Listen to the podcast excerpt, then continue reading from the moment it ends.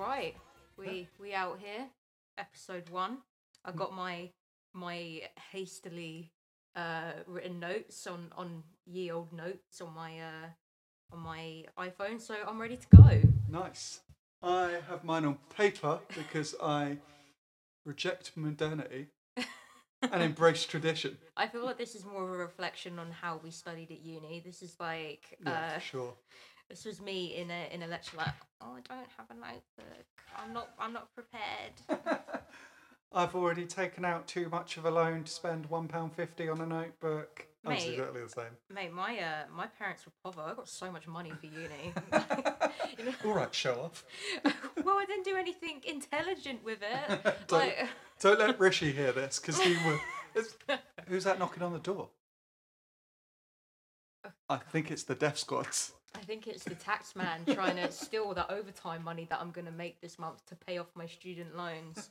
Working for Death Money Inc. the Shadow Man. yes, uh, episode one. Here we are. This was definitely recorded at a different time and in a different place from episode zero. Oh yeah, completely. Yeah, for sure. Right. Okay. So today, Caitlin, on Imagination Land, the podcast where we introduce each other to the most bullshit thing we can find. No, to, on the on the podcast where we find weird and wacky media, we introduce it. Uh, something that we really like that we think has something special that isn't necessarily covered in popular culture that the, the mainstream popular culture we we just find things we like that are weird and kind of off kilter we make the other person watch We or listen yeah inflict it on the exactly caitlin tied me up and made me watch this no it was my choice yeah today we're uh, we're talking about fish police which I thought was fucking amazing. And so I decided to start a podcast just so I could talk about it. And now Caitlin is here uh, under the barrel of a gun, uh, begging, Yeah. please no more sex puns. Please no more fish jokes. She says, no, I can't think of one for myself. Um, so yeah, we'll, we'll um, again, we'll just, we'll, we'll get straight into it so that, because we've got, we've got plenty to cover here. yeah. Um, I watched there's six episodes. Um, they're what twenty minutes. I've watched uh five and a half because I was halfway through episode five, and then I don't know.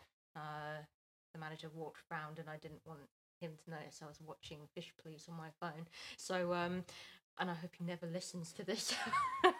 it, it sounds like my uh, my co-host is not dedicated to her craft. So if if anyone wants to, to take her place, just, just give me a shout, please. I'm all ears. If anyone from Shadow Corp is listening to this, my name isn't Caitlin. My name is Mary, and um, I am Mary Martlin. I am Mary. I am Mary Martin, and I don't work for you. Kate, Caitlin's name is Caitlin Catlin, and no, that is not a lie. oh man, that's the greatest joke of my life. On on to really great jokes that have sometimes fallen horribly. Let's uh, let's talk about Fish Police. Um, here's a series sum- summary that I, I just pulled off IMDb because they probably do it better than any revisionist version I could do. Inspector Gill, a fish detective, yeah, you heard that right, navigates an underwater metropolis named Fish City, solving mafia related crimes while avoiding seduction of vamp. What the f- I don't know what that means. Of the Femme vamp. fatale. Yeah, the femme fatale, Angel Jones, and avoiding marriage to Dinah and Appel. To be honest, the, the IMDb doesn't doesn't really do it justice. Uh, Fish Police is uh, part noir police mafia drama, uh, part slapstick comedy, part dodgy romance. It, it's not really all that romantic, to be honest. And it's all held together by a bunch of like an unbelievable amount of fish puns. They're literally packed in like sardines. It's unbelievable, and uh, and a really, really sleazy, sleazy innuendo. It's just full of sleazy innuendo. It's um. So basically, it's Shark Tale. It, it's Shark Tale but sexy. Shark Tale for furries, basically. Oh my Can god! it can fish be furry? I didn't think Shark Tale could get any worse, but then you went and put furry at the end. Mm. Yeah, yeah. So fish police, Shark Tale for furries. So I'll give you a. I did, I did some research. I'll, I'll give you a bit of background on it, and that before we get in, it, uh, Fish Police aired from, the 28th of February 1992 to the 13th of March 1992. Very long run, almost as long as Family Guy. Uh, based on some British comics by a man called Steve Moncuse. It was produced by Hanna Barbera, and it, it's really good. It's well, it's good, but not great. Yeah. Yeah. See, um, James's like overwhelming passion for it. When I was watching, I was like, oh, okay, this is chill, this is nice, and I'm just like, and you're like, oh, I can't wait. To, I'm just, how do I tell him that I thought it was a six? But I, th- I think what makes it really interesting, and we're going to talk, we're going to talk about the cast first, and then we're going to get into why the cast is really interesting. Inspector Gill is played by John Ritter, who has done over a hundred roles. He was in Hawaii Five O, Starsky and Hutch, and a an apparently very popular sitcom called Three's Company. I think that was a little bit before our time, and also didn't quite make it to the UK. But what I could read online, Three's Company was the shit.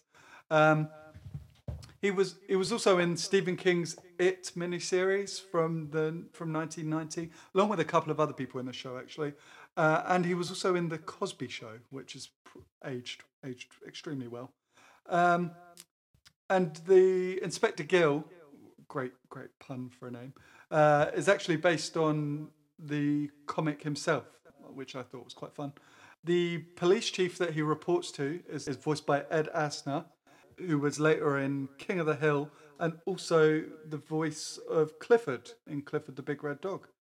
He's, he's also the old dude in Up, oh, Santa in Elf, oh, and he was in Home Alone. oh my god! And then he was in a fucking ton of cartoons. He was in Animaniacs, which was probably just a bit before our time, but looks really good. And it seem, seems like Animaniacs was very popular back then. Bruh, have you never watched Animaniacs? Uh, have I just outed myself?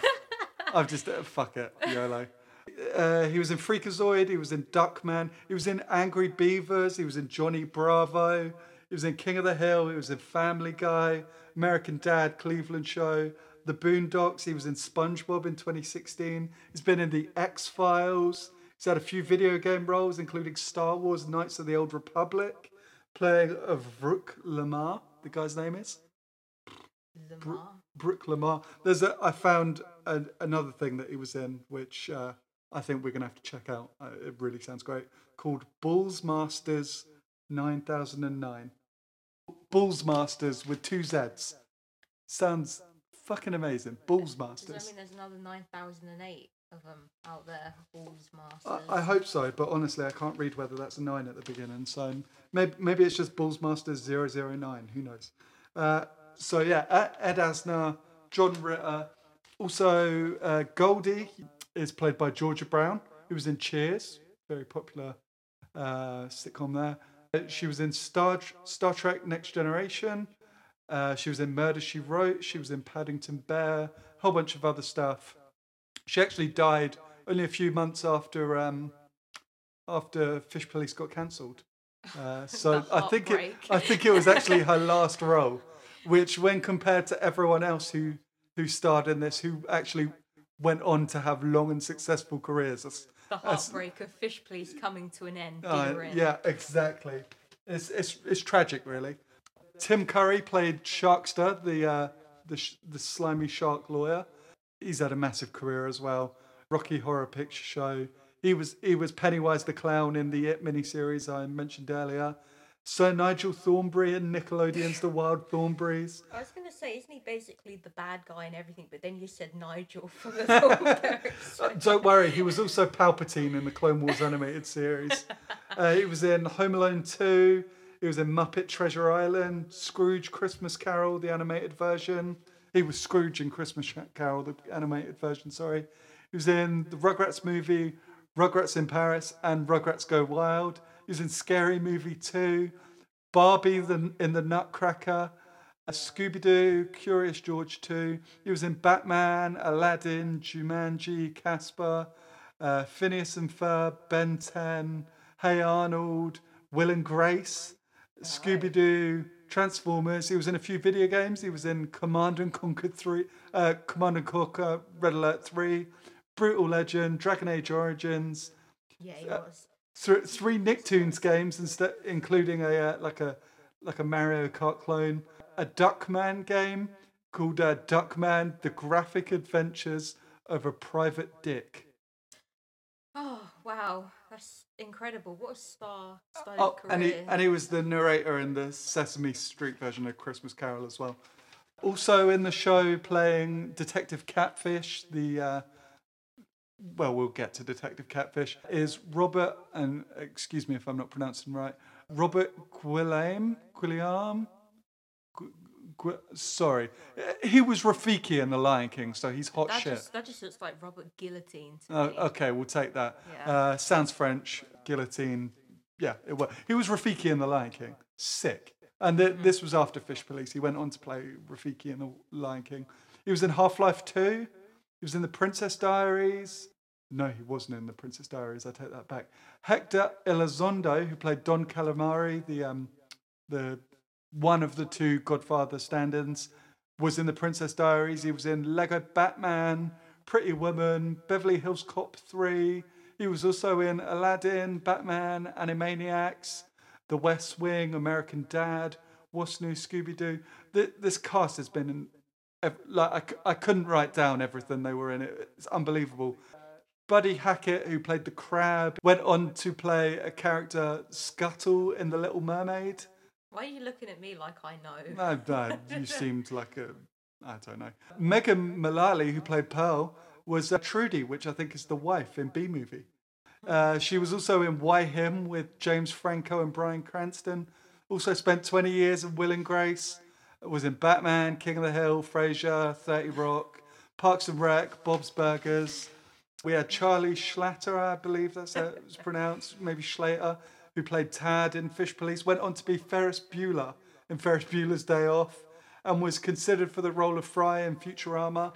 Also had parts in Sonic animated show, Rugrats, Jackie Chan Adventures, uh, More Clifford the Big Red Dog, Codename Kid Next Door, Fairly Odd Parents, Phineas and Ferb.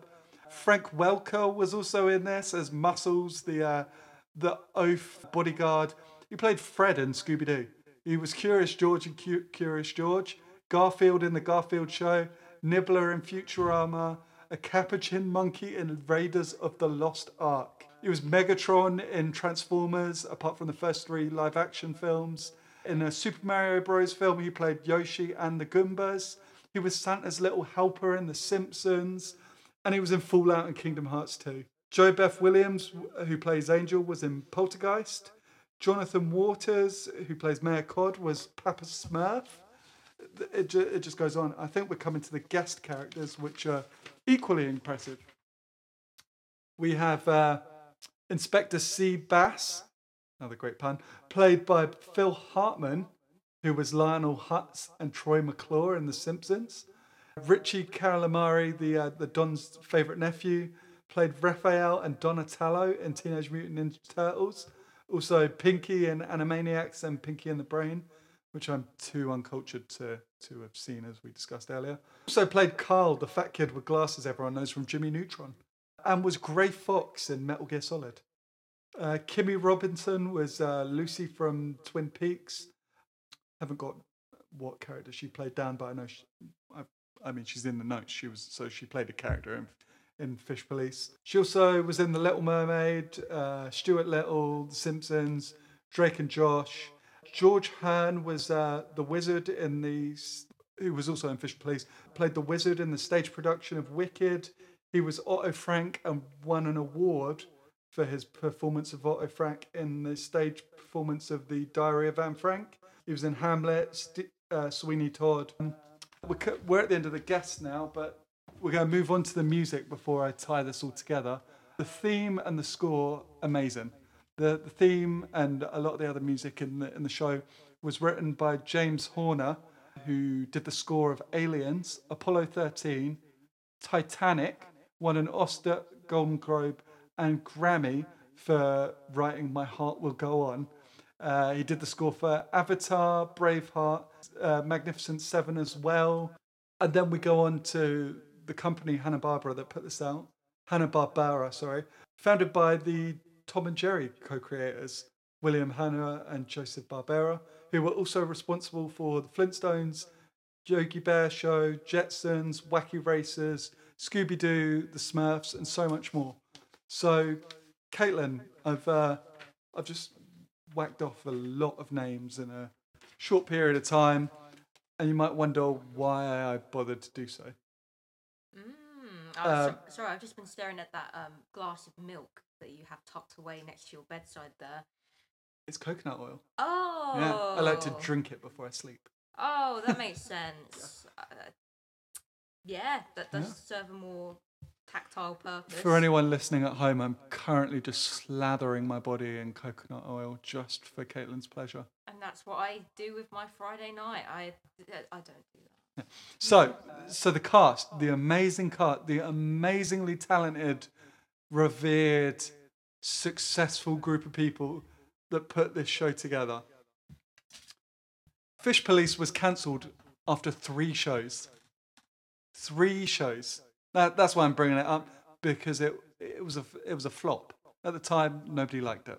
It was cut halfway through the first season, uh, and half of it never aired on primetime TV in America, but because after CBS cancelled it for low ratings, it eventually came to Euro Cartoon Network and Boomerang uh, on European syndication, but it just didn't didn't run again in America.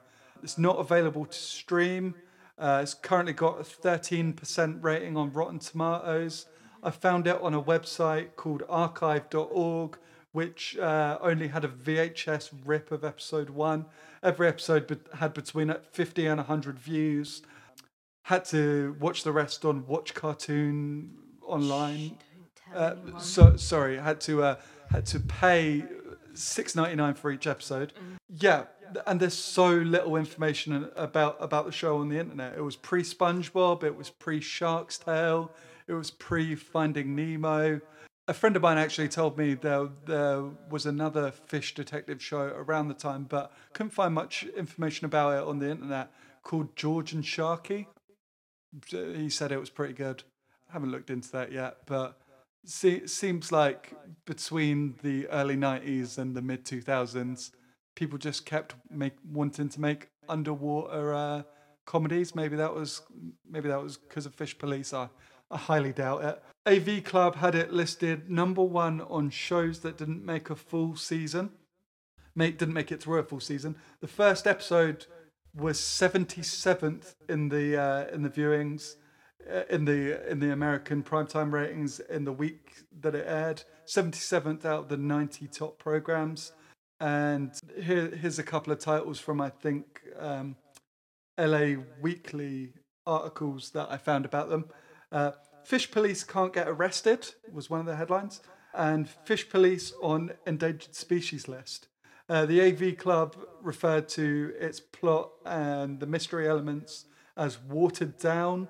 It was competing with a show at the time called Capital Critters, which uh, by Also, a show that no one has heard of. yeah, uh, it doesn't seem like people thought much of it earlier. And uh, one of the reasons, by the looks of it, from the research that I did online, for why it didn't do so well and why it was so promptly cancelled is because animation is such a long and an, an expensive way to make a show.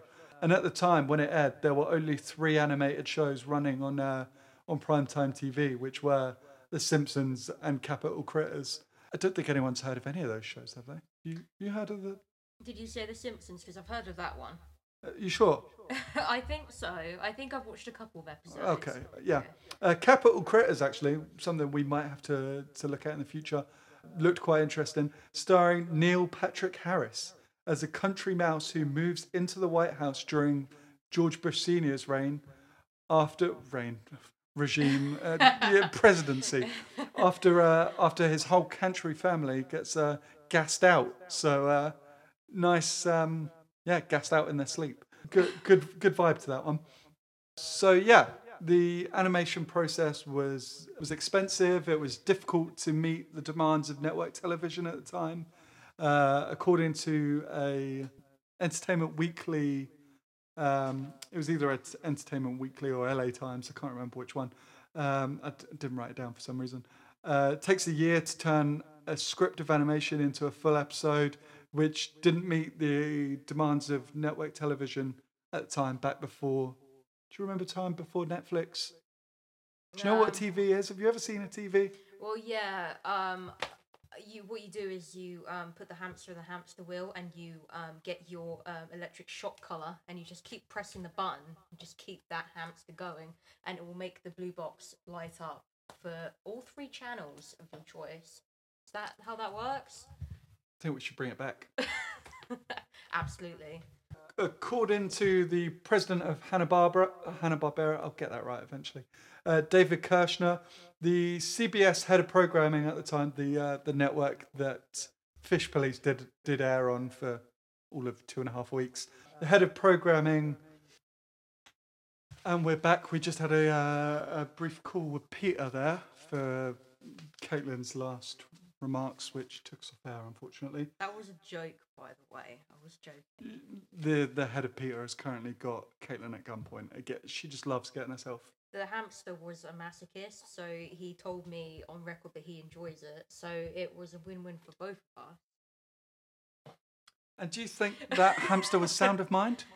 Um, are you saying that people that enjoy pleasure um are uh, sickos and aren't sound of mind? No, I'm saying it was a hamster. I Uh, mean, it's true. Yeah. Yeah. Do Don't you- don't give me that look. you fucking shall, we, shall we? Shall we cut this bit out? No, this is staying in. I am incriminating the fuck out of you. So yeah, the uh, head of programming at CBS, Jeff. I didn't didn't catch his last name to be honest. Don't do that again. Don't, don't, don't you fucking do it again. Don't fucking do it. His name is Jeff. Yeah. it- An angel just lost its wings. fuck's sake. Yeah, appa- apparently he was uh, he was slapping his knee, laughing at the um, at the pitch, but he also didn't understand why the process of animation took so long and was so difficult. He was he was really frustrated with the with the creative people at Hanna Barbera because they and they had to keep explaining the process to him. So basically, he was an animation noob, as they would say. Yeah, yeah, pretty much. Pretty much. He, he was a noob. Yeah. That, that's exactly what they said to him. They said, get wrecked, noob. Uh, leave us to make our show, which is why it got cancelled.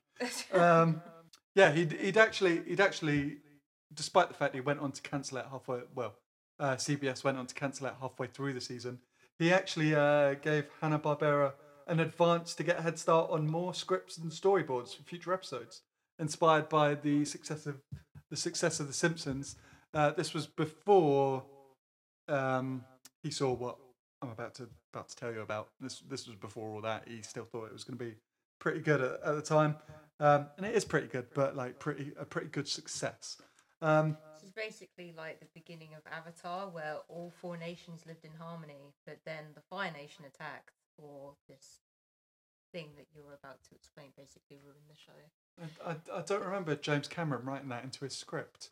Oh my God, James! You, you, I'm just, I'm just here to trick you. you, Don't you, you just gave me that look like I have no idea what you're talking about. I, I also haven't seen Avatar: The Last Airbender. I'm sorry. Well, if you're going to um, out me as a WAP, then I might as well out you for not watching Avatar: The Last Airbender. So it's only it's only fair, really, isn't it? Okay, yeah. ma- ma- Maybe we'll have to watch Avatar in the future, and you can get uh, our Avatar correspondent, Catherine Cox, on because I know the two of you loved uh, uh, both share a. Uh, maybe you could just replace me. A hot meme, a hot tasty meme, like the one I just tried to grace you with. Uh, oh, we'll get I've, you there. I've let the squad down. I'm sorry. after uh, after the first episode aired, here's what Ken Tucker said in uh, Entertainment Weekly when describing the show. He said, um, "Doesn't come within swimming distance of The Simpsons, but fortunately for them, it did have a more attractive uh, animation than Capital Critters. Apparently, the um, the whole guessing of the mice didn't really do it for him. That's that's conjecture. I, I, I don't know what he didn't like about Capital Critters. He also said that the show was a ceaseless flow of fish-themed sight gags, jokes, and puns, which is true. It is. It is just a uh, a ceaseless flow of fish-themed sight gags, jokes, and puns. Uh, but the one thing that really annoyed Tucker was uh, the fact that the show kept trying to get him to laugh at the idea that Inspector Gill's police badge was a was a starfish, like a living starfish. He, he really didn't like that. He said that everything about the show was just a vehicle for just more fish humor, and it lacked the mystery element of the the comics, um, which do have a slightly darker, grittier tone from what I've seen. And he called it a stinky idea. Yeah, a, a The most scathing thing of all. Yeah. a stinky idea. yeah. Honestly, it's solid par. If somebody told me that something I did was this stinky idea, James, I, I would not be best pleased. James, that joke you did it was stinky. you are in fact stinky. How do you feel about that? No, my name is Jeff. Uh, in the end, uh, the writer creator actually agreed with Kenneth Tucker. My show is in fact stinky. in a in a 2020 interview, um, Steve Moncuse detailed his plans for a new fish police uh, in comic book form. Shark But he, he's well, what he said about the comics is when IDW Publishing, the the company that asked asked him to do more fish police stuff in the 2010s, uh, asked to collect and republish the comics that he had already done. He had one question: Why? And he, he also he went on to say, the less said about the animated series, the better. I think I finally got the last knife out of my back about three months ago. So uh, yeah, this this really didn't do well for him. Uh, the comics were actually pretty successful though. They had a Marvel run and uh, a seemingly more mature approach to the writing uh, that had been lost in translation in the cartoon. So it seems that he he was closer to his creative vision with with the um, with the comics than than the show. Uh, and according to Marvel's website, uh, he's also worked on some actually pretty big franchises, uh, including Guardians of the Galaxy, X Men, The Avengers, Iron Man, and uh, like a crossover called What If. But there's no real online presence for him, so I can't really see if he's done anything else because it's actually quite interesting. And I, I've really enjoyed the show, no matter how much everybody else hated it. So now we're going to go on to now we've got all the background out of the way. We can talk about the I think the three major elements of the show that are, are worth talking about: the art, the music, and the writing. What do you think of the artwork? Uh, what did I think of the artwork? Well, got to keep in mind that it was, you know, what was it, the 90s? So we're looking at it with our futuristic 2020 vision. That was a stinky joke, Caitlin. oh yes. Um yeah, so you can't really like say oh yeah, well the animation's not too great because it was it's like vintage now. But um I enjoy art like old artwork like that like um you know, just like where they all had they had to draw it like by hand like the old like um SpongeBob episodes used to be before they went it all it all went digital. You can see that it's like all scratchy and rough and like For sure. yeah, so no, I like I like shit like that. Uh, that's that's the kind of artwork I enjoy from cartoons as well. Like um, it it it wasn't just that I was growing older in the, the mid to late two thousands that start to go off cartoons. They did they did switch up the yes, because it was because it's cheaper to do it like um digital like instead of like drawing it by hand 'cause it just costs more money. It's more lengthy as well. But um the kind of rougher artwork you can you can just see where it, it has like there's just little human errors that come through that I just you know it's just a bit more authentic, isn't Mm. Yeah. it? Um, and the artwork in the in the show actually, uh, when I was l- having a look doing some research, I, I found the cartoon and compared it to the to the comic. And uh, in the comic, it's much more. He feel, Gil Inspector Gil feels much more like an anti-hero, um, almost like a. He's almost got like a Ninja Turtle kind of vibe. Um, Ninja Turtle bad guy kind of vibe actually. Uh, whereas in the show he, he looks far more like a likable everyman, bad boyfriend. but uh, and a bad boyfriend. Uh, look, got got a real nice Saturday morning cartoon look to it. All the characters super well designed as well. Um, they're even if they they're all one trick ponies, which they are. Every character is They a are. is a total one trick They're pony. just like archetypes. You can see where even when everyone is a fish, you can see where Gil is like the lantern jaw, average American man, like white man. Do you know what I mean? Like, He's actually green, so yeah, yeah. but like, do you know what I mean? Like, you can see where his what he's supposed to kind of like represent, and then like, what's his dweeby little um psychic? Tad. Yeah, he's like, Tad is a total dweeb. yeah, he's he's I can't even I can't explain it. There's something about him that you just want to punch. Yeah, he's like he's like the skinny little like spectacled like nerdy man that's like following him around, and then like um, uh, the boss with the cigar, uh, the big. Come on, yeah, oh, Uh, d- um, oh, Abalone, the Yeah. the police chief. The Yeah. police chief looks tired. Yeah, he looks really tired. He's like the um tired, overweight. I really hate my job.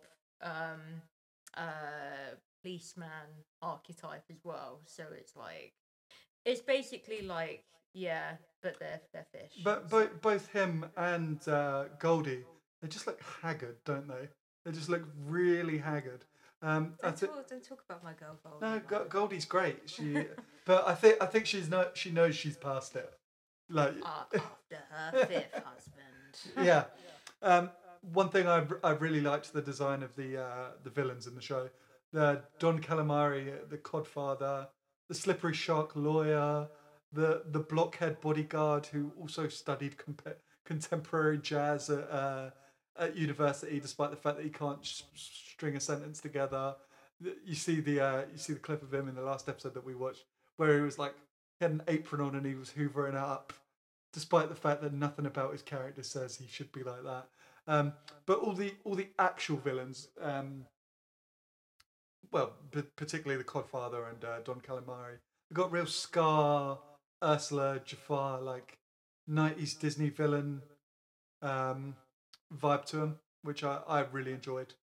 Um, they they are sinister, even if even if it is just like a like a nice car- a fun cartoon they've got a look to them that's it's, it's just really cool um one thing i really enjoyed in the intro well two things i really enjoyed about the intro uh were was um the way the camera moves through, the sleepy underwater town and uh follows the the car chase that ensues through the intro and then the car almost hits the uh, the group of punk fish as well in uh, in like denim jackets, as well as the drunk turtle and the pimp. Uh, I think there are like multiple pimp fish. And I, I thought that was that was really fun.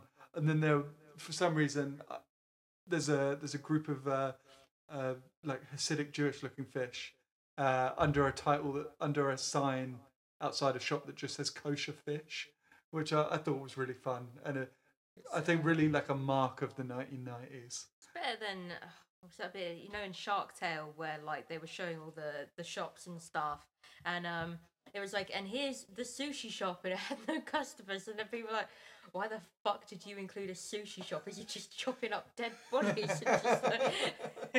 so it's nothing like that. In fact, like, I don't think the show actually cares that it's like um fish themed or like just because it, it it's only fish themed so it can make like fish puns Yeah. but then you go then you've got people like watering their plants and then you've got like um you've got pet fish Yeah, for the fish and it's so just like good. and it's like yeah they just you know they just they just wanted it to be underwater didn't they I actually I actually saw a in the interview that I mentioned that um, Steve Moncuse did with uh, whichever weird cartoon website it was.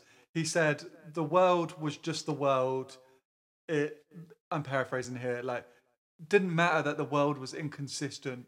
What he was interested in was the interactions between people, which I think is really funny considering that all the characters are just like awful, awful. Total people. archetypes. Um, I, I really enjoyed uh, Inspector C. Bass as well, the uh, the guest cop, oh, you mean um, handsome Squidward? handsome Squidward, yeah, with his uh, with his bushy eyebrows and his really he- square jaw. Wasn't he um voiced by Zapp Brannigan? Might have been Zapp Brannigan as well. I know it was Troy McClure. I'm not sure if they're played by the same.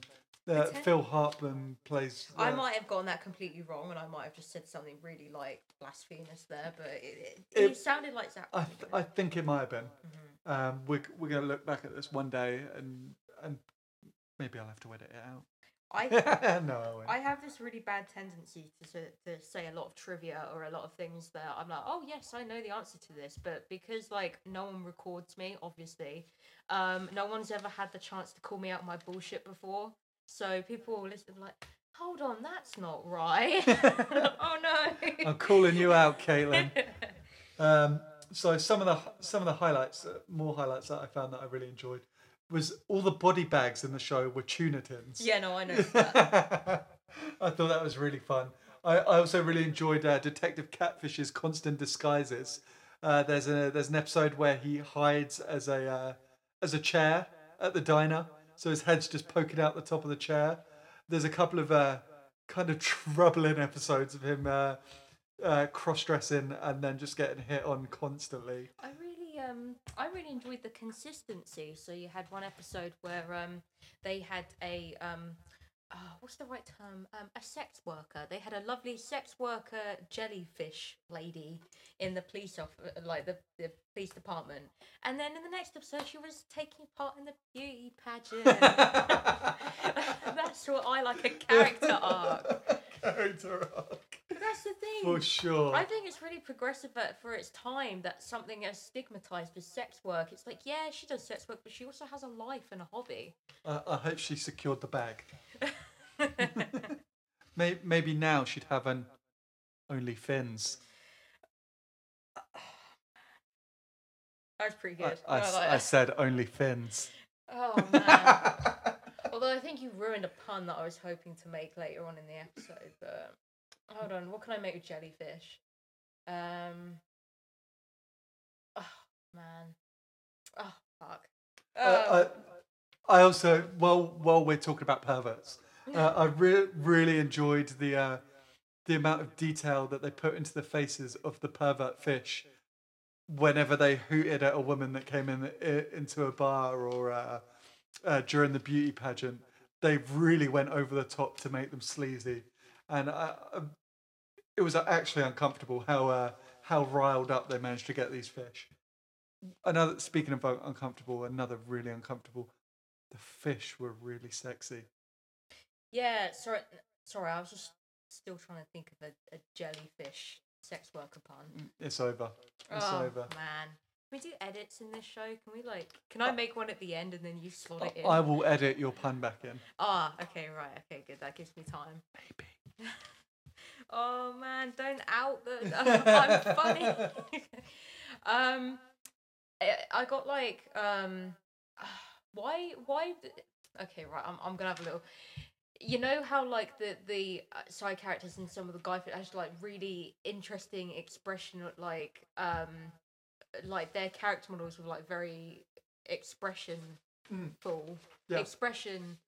You know the word. But then- Expressive. Expressive. Expressive. You know what? It's like uh, it's nine o'clock on a Friday evening. I don't know what I'm saying, but yeah. But then you look at like the um, ladyfish, and they all look like Jessica Rabbit.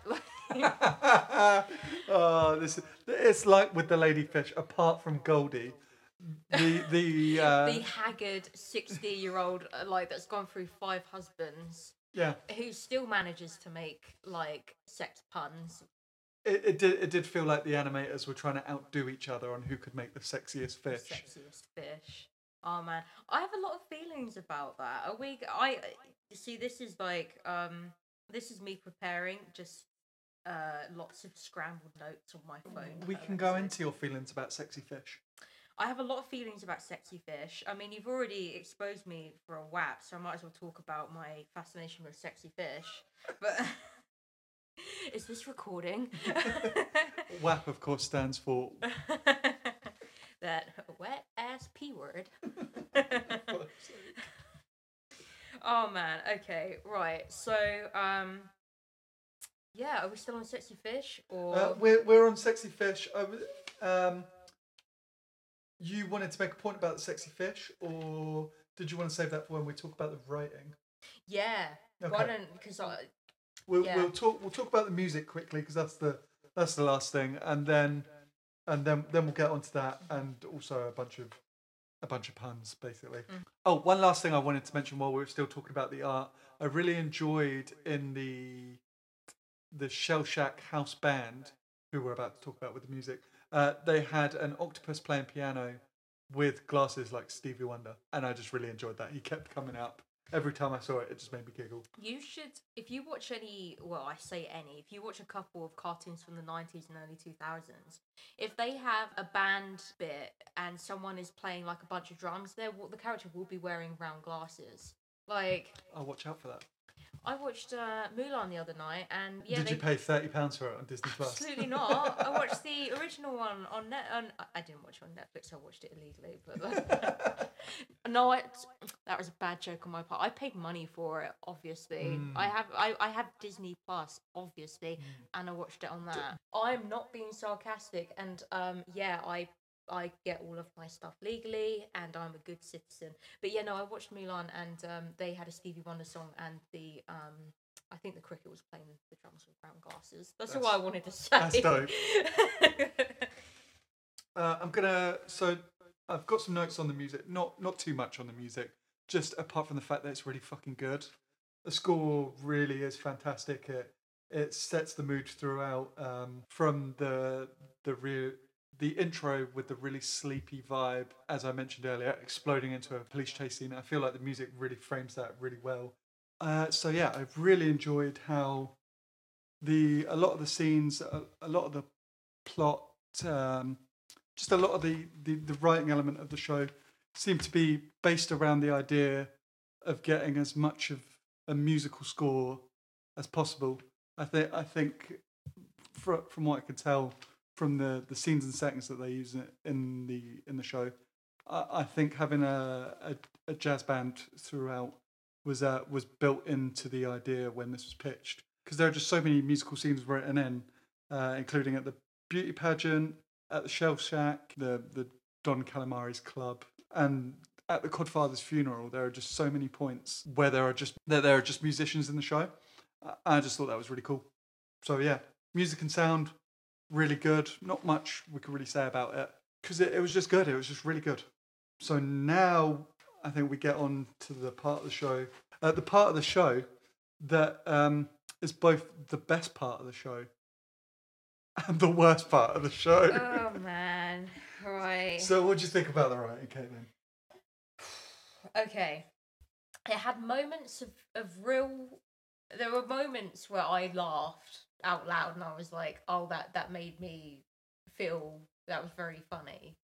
And then, but I know what you mean about them being archetypes and stuff, and it is really it is very 90s like some of the um some of the portrayals and some of the uh, stereotypes just haven't aged very well For sure. like it's For just like i was watching i was like oh ah, oh The including in the artwork, like I Oh. said, I found the pimps in the uh, the sexy in, fish in the beginning of the show funny, but like in a cringe way. You look at it, you're like, ooh.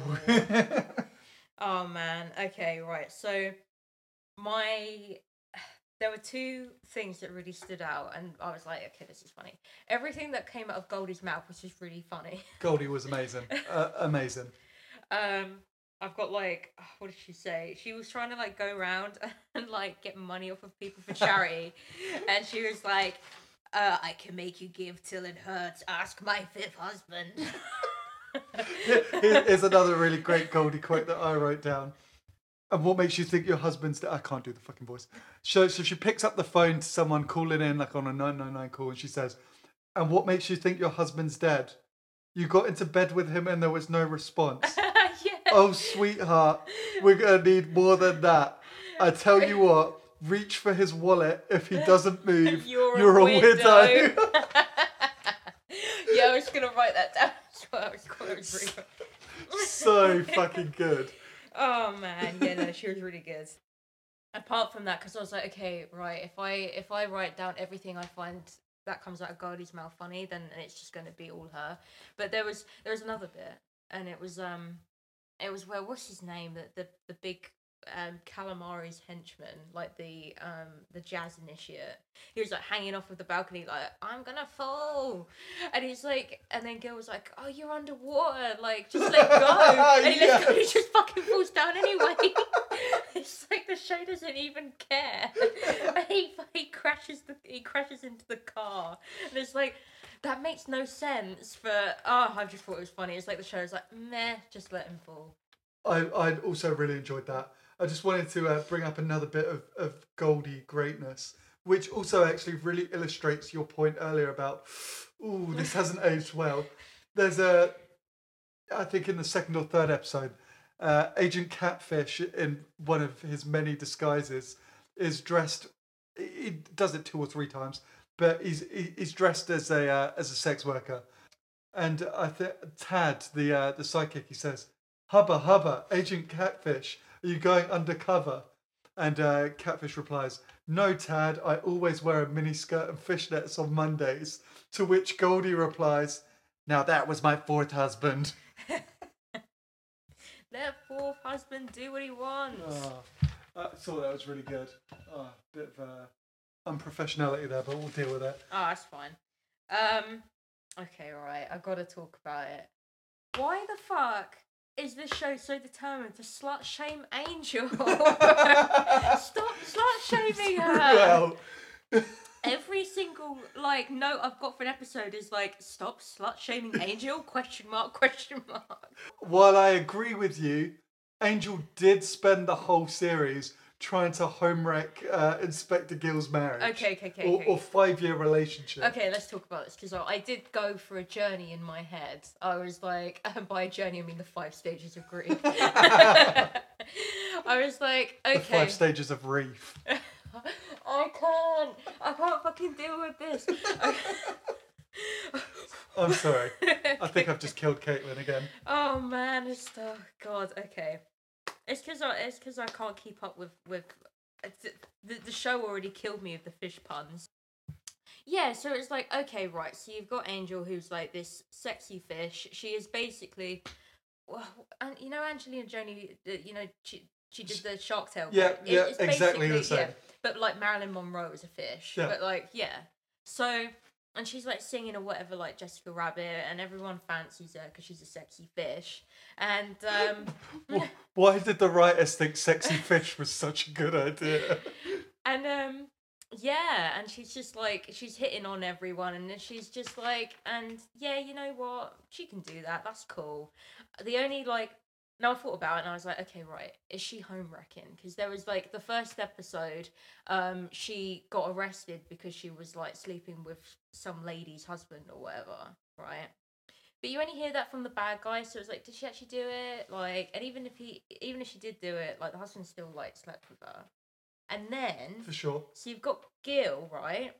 And I'm not saying that like canoodling with someone's partner is like a good thing or whatever, but like Gil, No, is- Gil, Gil is not innocent. Gil is no, not innocent. innocent.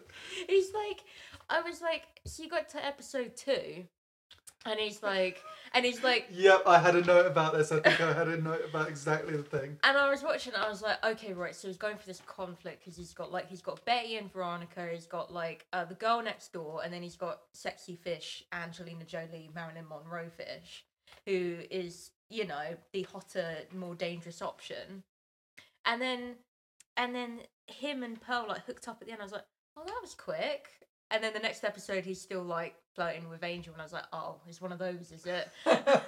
and, and the thing that really got me was he was out doing this, like trying to fraternize with Angel is implied to be his ex girlfriend, and then the moment the uh, the rugged James Bond type uh, Inspector Yeah. C. Bass walks in. Oh my god, I've got a he note. What just gets okay, right. pissed. I've got I've got a note. My note is what Gil gets frustrated at Bass the sexy fish making moves on the women in his life he won't make moves on. Uh, Oh, yeah, it, it, yeah, for sure. Like double standard from a, just by any means of the of the phrase. It- Oh, it is ridiculous. It is- and and he's still he's still the good guy of the show. Like Oh, he is man. undoubtedly the protagonist. It is. It's a product of its time. Like I think anyone could watch this show now and be like, "Oh man!" It's like um, you know when Duke Nukem came out like twenty years late, and everyone was like, "This isn't funny anymore." it's kind of like that. But yeah, I, I just kept watching it, and it, the thing that was just like, uh, I was like, oh, the most was just Angel, and she's actually quite nice. Yeah. Do you know what I mean? Yeah. Here, Like- here's here's an example of uh, Inspector Gill uh, avoiding any kind of real intimacy with Pearl. Uh, Pearl asks him in a in a like a nice, pleasant way. Have you ever noticed we're like an old married couple? To which Inspector Gill interrupts her. Goodbye. okay, right. I gotta be fair. Um, Gil's a bit of an asshole, but it's not like all the women in the show are betrayed the best way. Like, um, Pearl is, uh, she- she's like, how do I, what? She's very forceful, and She she doesn't read the room, does she? she doesn't read the room. No, Re- and really, she should just break up with Inspector Gill and find someone who. who's not a wet wipe. Yeah, exactly. And there was an episode where like Gil obviously as you do tried to like date both of them basically at the same time and take them out. And they found out and they conspired against him fueling my theory more that they the two of them should have just hooked up instead. Um it's true. Caitlin is a proponent of gay fish, Exactly. as is Kanye West.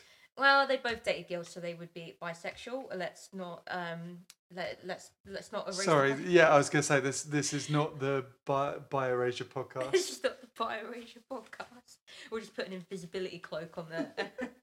um, but no, they had tension. They um enemies to lovers. Um, Th- there was the episode with the uh, with the Weenie King uh, beauty pageant where Angel's about to come on stage, and Pearl cuts her her costume to make it uh, even more revealing. exactly. So um, yeah, and I couldn't help but feel a little bit of sexual tension there, to be honest. But um.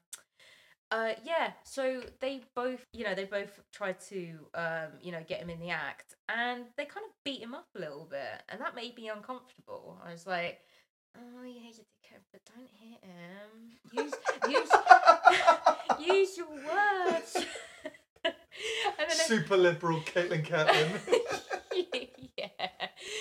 Oh man, sorry. I don't want to be like a, you know, not to SJW on on, on fish police, but like, don't hit the fish man. no, there, there was a there was another bit which I think illustrates your point, which I noted down that I thought was like really nineties. With the beauty pageant that I mentioned earlier from one of the episodes, it was judged by the police chief, and uh, uh, but the mayor attends and he gives a little speech beforehand, commenting on how Fish City has the finest looking fish in the ocean. Oh man. awful, Re- really awful.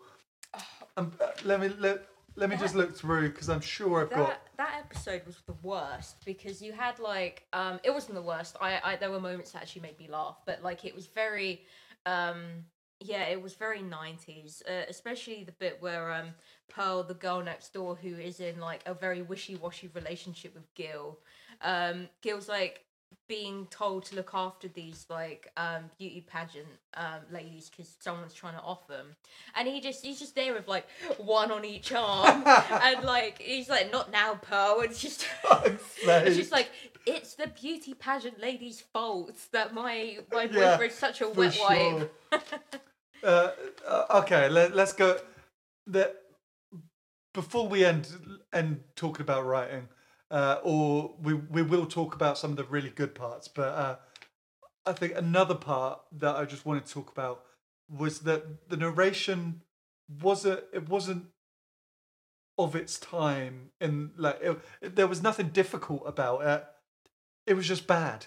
The narration was so badly written including in the brilliant, brilliant intro.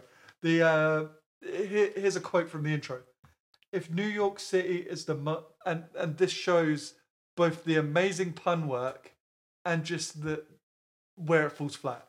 If New York City is the melting pot, Fish City can only be described as the bouillabaisse. Booyah base is like a fish stew, which I Oh, thought was man. great.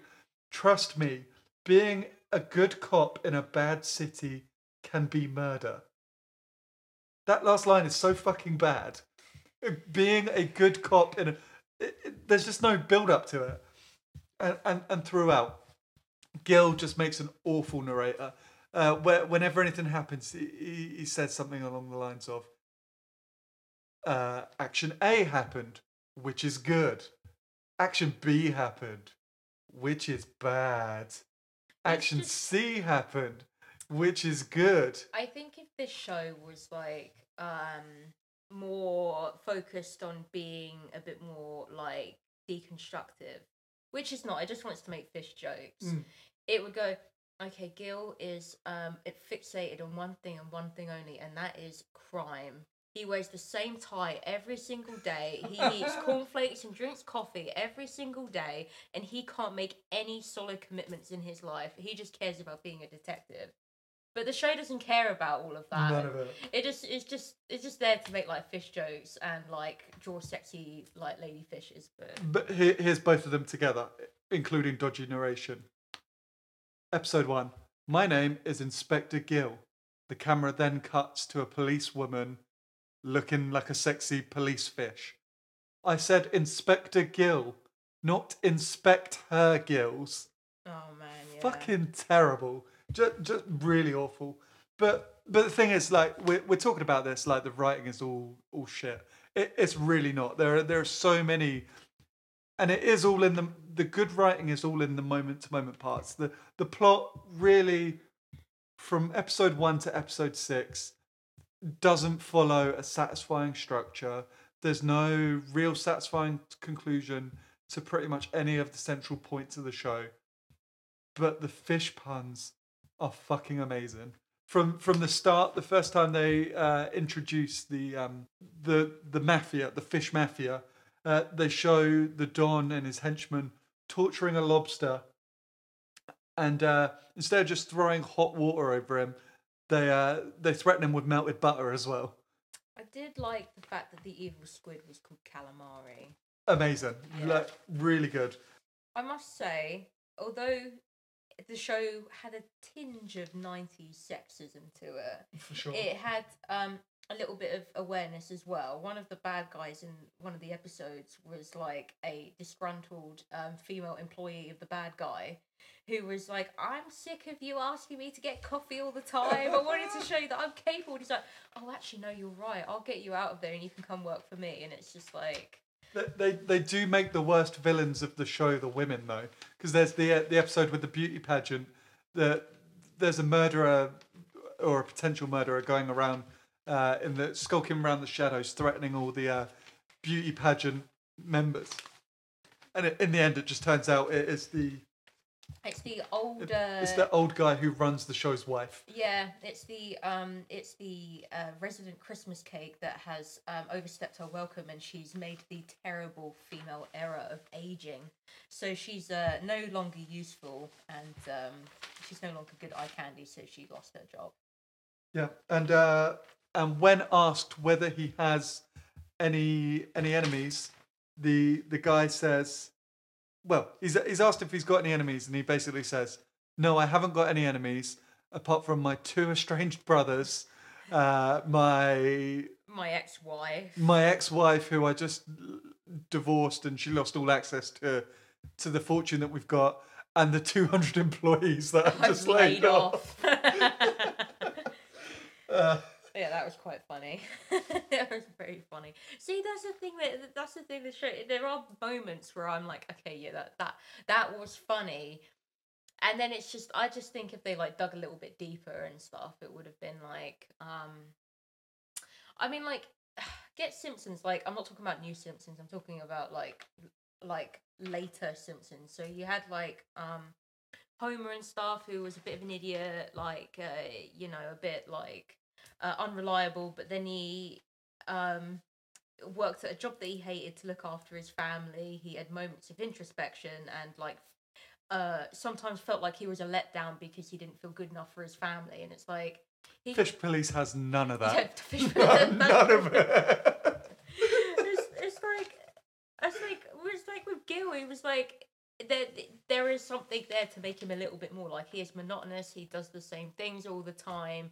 He's very run, one like one note, but like the show almost points to it and goes, and here's a fish pun. here's a sexy fish. the uh, the shark lawyer, when defending uh, calamari, and one of the many times he almost gets arrested or does get arrested, and nothing happens to him. The shark lawyer turns to Inspector Gill and asks, "Is my client going to be officially charged?" Didn't do it in his voice, like I, I, I can't. It's too slimy. Goldie, uh, when sh- I can't remember what the, the scenario is. Last time I trusted a sure thing, I ended up with a condo in Atlantis that I still can't get rid of. uh, bless Goldie. Don, my the Don Calamari at one point. My ex partner is pushing up seaweed. My tentacles are clean. Ju- ju- just throughout the right, the writing is re- it's all about the delivery, but it it is the writing is really fun at nothing more than a surface level, I which which is kind of why I wanted to talk about it is because it was fun without being perfect. It was good and amusing, but it's not like clearly not won any awards. No, I don't. I don't really have anything else to add. The only thing else I had on my notes is the um, sexy manfish looks like handsome Squidward. Yeah, he does. He does. Yeah. The sexy fat manfish does look like handsome Squidward. So yeah, we've we've talked about Fish Police. The the music great. The art fun for people who like the art style of cartoons from the nineties. The writing very hit and miss, but in quite a charming way. Yeah. Yeah, pretty pretty good. Like enjoyed it. So Caitlin, hmm Yeah. before we go, we've got a few more things we want to talk about. Do we? Yeah, do we? What are we talking about now? Um, f- firstly, have you any idea what we're going to talk about next week? Yeah, well, um, I was watching Fish Police, and it really gave me like nostalgia for like the nineties. Uh, so I thought I'd subject you next week to um, Space Jam. Yes, for sure. Fucking Space Jam. Space Jam. Absolutely. I I fucking love Space Jam. It It's took me a minute to like. I just got so so overwhelmed by how much I enjoyed Space Jam. Such a good film. Uh, you've watched Space Jam before, right? I, I love Space Jam. Okay, right. Uh, maybe I should pick something like really evil to put you through. But no, let, let's start it on a high note. We're gonna Okay, wa- we're gonna no no no. We're watching Space Jam. We're, gonna we're watching. Space Jam. Cool. Um, so that's that sorted. Uh, I had a couple more things. Um, we we had a conversation the other day, I, but I think this is going to be really fun. Um, I don't know if we're going to do it the week after, but uh, it's definitely on there for before Christmas. The Brexit game on Switch. Not tonight. Take back control edition. Oh man, see, James told me that, and like, look, if you if if someone said, "You well, let's let's play this this indie game called Not Tonight, Take Back Control," I was like, "What is this? Some Me Too simulator?" No, it's just written by Nigel Farage. I don't think it's a pro Brexit game, and I'm not sure whether that would make me. Um, for anyone listening, I did not vote for Brexit, but I don't know if if the brazenness of creating a pro Brexit game, despite the fact that Brexit has been nothing but trouble, I think this is would the- make me respect it a little bit more. I think this is the only time in this in this podcast you've actually given a disclaimer, like, "By the way, I did not vote for Brexit." I, I, I know pretty much everyone I know would string me up if uh, if they thought I'd vote for Brexit. Speaking of, uh, in fact, no. Let's let's just go straight to it. The Borat two trailer came out. Oh. I mean, yeah, as uh, as you were just saying before the Secret Service got to us, Donald Trump uh, getting coronavirus. When we look back on this recording, if we're if we're still alive in uh, two and a half, well, weeks. Uh, it's it's going to be really weird remembering the moment that Donald Trump got coronavirus. I've just got bad anxiety about like I'm not even American, and it's just like I just need October to be done with quickly.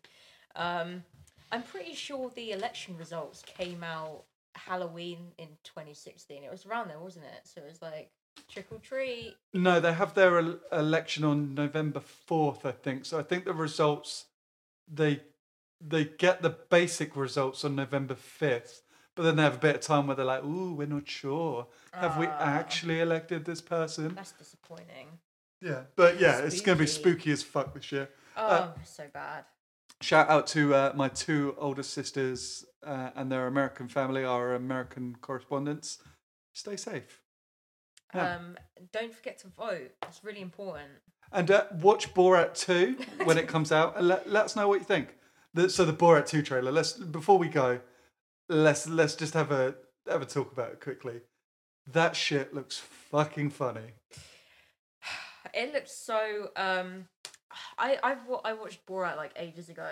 Is it um is it scripted or is it actual people? Honestly, I don't know. I think some of I think some of the fun of Borat is Sacha Baron Cohen getting people to say and do things that reveal their true nature, as in like he puts homophobic, racist, sexist people in positions where they're homophobic, racist, sexist, then everyone laughs at them. And I think some of the fun of it is just how outlandish it is. Like the um the the poster with Borat wearing a mask as a man.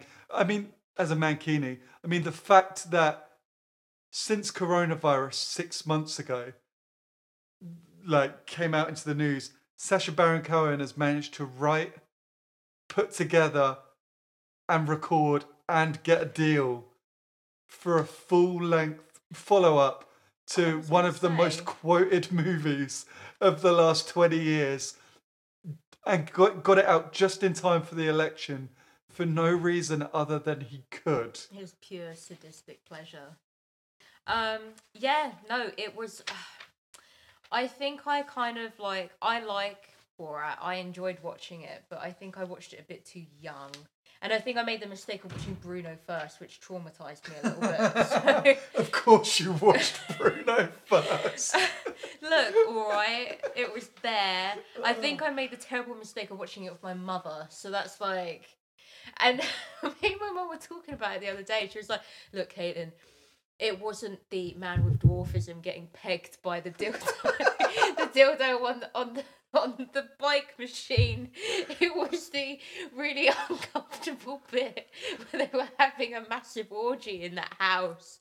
Where the realism made it worse. I was like, sake. you're telling me you'd rather watch a man with dwarfism get pegged by a dildo on an exercise machine with your daughter? she was like, pick your poison. Yes. Do, like, do you want to know what's even worse about that? Is that you might be like the seventh friend I've talked about pegging with this year. oh well, you know, it's a really, it's a very friendly topic. That's how people make friends. You do it so with yeah. your friends, and yeah, why not? Yeah.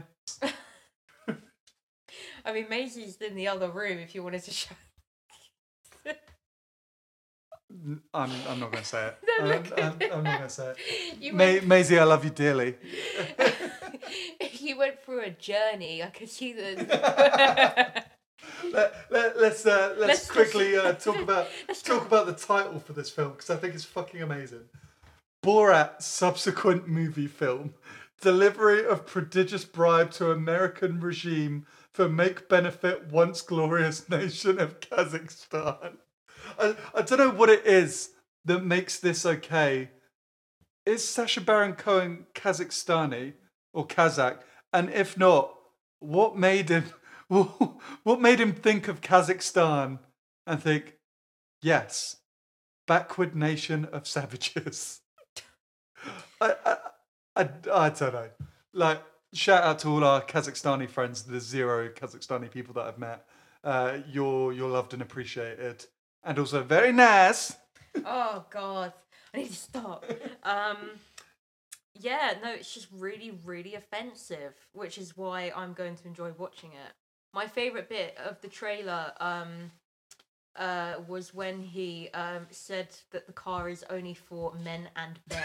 and, that- and his daughter's on the roof. yeah, and, and the police are like, "Excuse me, you you have a human on the top of your car." It's like, yes, where else am I supposed to put her? I, I think the whole daughter character is actually a stroke of genius. There's the bit in the trailer, like we're not going to dissect the whole trailer, but there's the bit bit in the trailer where uh, Sacha Baron Cohen as Borat is dressed up as a like a redneck American, and he's taken his daughter character to uh, to a pastor in what looks like an abortion clinic. And he and he says to the pastor, "Can you take the baby out of her?" and the pastor says, "No, no, we don't do that." I think it was a real pastor. To which Sacha Baron Cohen replies, I feel so bad. I put the baby in her. "Have you ever put baby in your daughter?" He's like, no, I have not. Uh, and, and then of course we got to talk about like we we don't know where this is going yet because uh this is still a few weeks before the release of the show. The, there's apparently a big Mike Pence prank in there, and there's the there's the video of him showing Mike Penis, Mike Penis, I got the girl for you. I, I can't wait to see where it goes. oh, very, May- very Maybe funny. Borat gave the Trump administration coronavirus. Maybe that was the prank. Maybe. The prank was the coronavirus we made along the way. Oh man, it's really um, it's like one of those um really bad spam emails. Like pass it on to five of your friends, um, but with a deadly virus. But yeah. Anyway, yeah, that'd be that. Yeah. So, yeah. Hopefully, we'll we'll be able to record an episode two. And hopefully, we don't get get got by the Secret Service, The Shadow Man, uh, the Peggers, uh, the, sexy fish women. the sexy fish women, the Kazakhstanis, either of our girlfriends, uh, either of our parents, uh, our bosses at Deaf Money Inc., all of whom are friends of the pod. Mm, Big up yourselves. Yeah, so this is a bit of a rough and ready start. Get, getting used to the whole podcasting through an iPad with one microphone thing. We setup still a bit still a bit funky. There, this could all be edited a little bit strangely.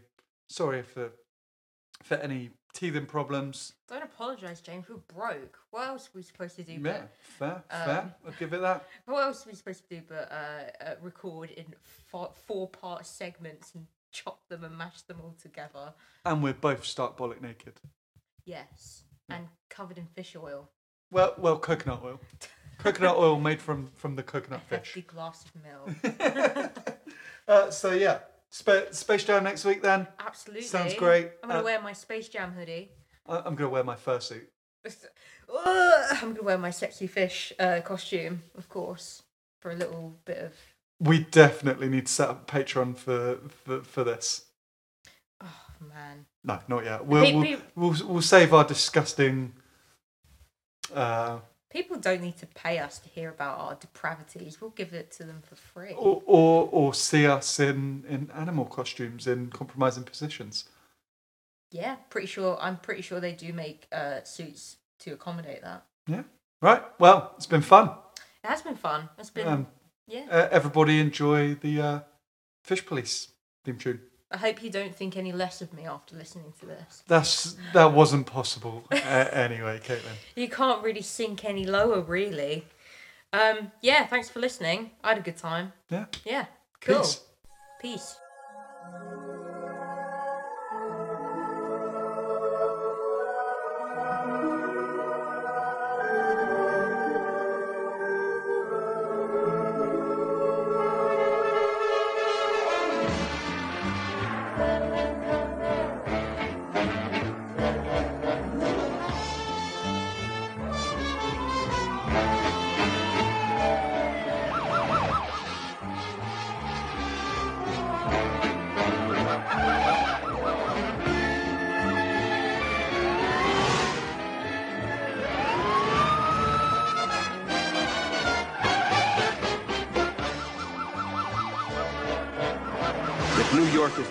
Pot, then Fish City can only be described as the bouillabaisse.